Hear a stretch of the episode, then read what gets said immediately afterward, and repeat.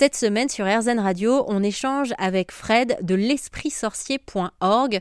Fred, ancien présentateur de l'émission C'est pas sorcier aux côtés de Jamie ou encore de Sabine, euh, qu'il a co-animé pendant de nombreuses années. Il a décidé de continuer l'aventure de la vulgarisation scientifique en créant un média avec d'ailleurs une partie de l'équipe de C'est pas sorcier.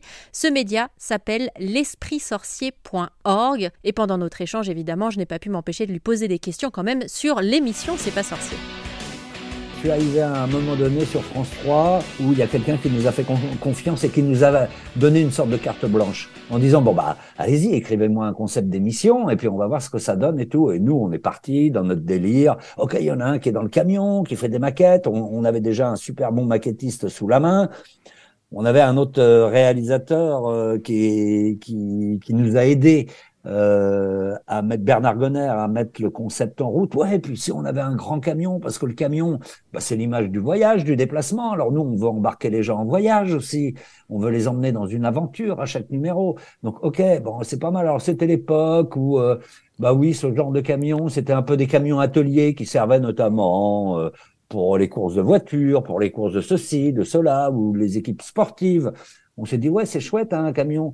Bon, on s'est pas posé la question en 92 de la pollution que pouvait générer notre gros camion américain. On l'a regretté derrière. Aujourd'hui, vous feriez l'émission en triporteur, par exemple Bah, par exemple, ou avec un camion qui roule à l'hydrogène. Ah bah ouais, effectivement. Hein, pourquoi pas Ou avec un, avec une montgolfière, ou avec euh, ou avec autre chose. En tout cas, il y avait un vecteur, je pense, qui emmenait vers un endroit euh, il y avait des maquettes extrêmement concrètes avec un côté un peu bidouillé que chacun pouvait imaginer fabriquer dans, son garage, alors qu'elles n'étaient pas si simples que ça à fabriquer, ces maquettes. Il y en avait un qui s'amusait bien dehors et qui découvrait et qui des fois servait un peu de cobaye. Il y en avait un autre qui était un peu le professeur, euh, comme ça, et qui, monsieur, euh, j'ai réponse à tout. Alors que derrière, c'était un énorme travail. Hein. Nous, euh, sans l'équipe qui était derrière, on n'aurait jamais pu le faire et, on apprenait à, à, chaque émission. Et tout ça, c'était très écrit, un peu, un peu comme un film. C'était très scénarisé parce qu'on pouvait pas tourner au même moment. Je vais pas rentrer dans le détail du camion, mais le camion, on pouvait pas l'emmener à chaque fois sur le terrain. Donc, il a existé quand même, parce que moi,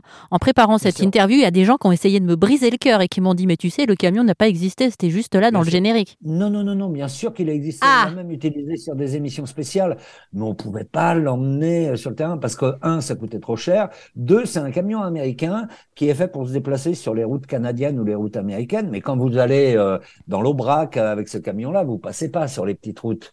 Donc il y a d'ailleurs le générique, on l'a tourné dans l'Aubrac et ça a été très compliqué parce que euh, notre fameux Marcel, le chauffeur, il l'a emmené là-bas et il y a un moment où le camion a été bloqué sous un pont de chemin de fer parce qu'il pouvait pas tourner. Il y avait un virage en épingle à cheveux. Le camion pouvait pas tourner. Donc notre camion c'est pas sorcier il était euh, bloqué. Euh, ça faisait rire beaucoup de gens. Et euh, non, on, pouvait pas l'emmener. Donc, et puis c'était beaucoup plus simple. Et puis des, des, des, problèmes économiques. Mais il y avait toujours. Euh, alors on l'a emmené. Hein, parfois, on, on l'a utilisé. Il existe physiquement.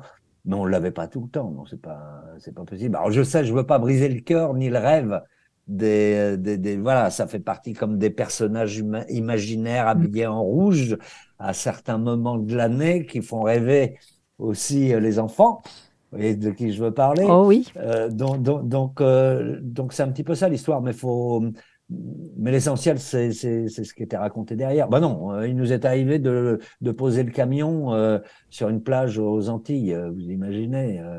Alors, il y a des petites techniques euh, toutes simples euh, en vidéo qui permettent de faire arriver le camion n'importe où. Je peux le faire arriver devant votre radio si vous voulez. J'ai aucun problème. Alors, si vous vous posez des questions, vous êtes curieux, vous adorez apprendre en vous amusant, je vous invite à aller découvrir la plateforme de Fred et d'une partie de l'équipe de C'est pas sorcier. Cette plateforme, c'est l'espritsorcier.org.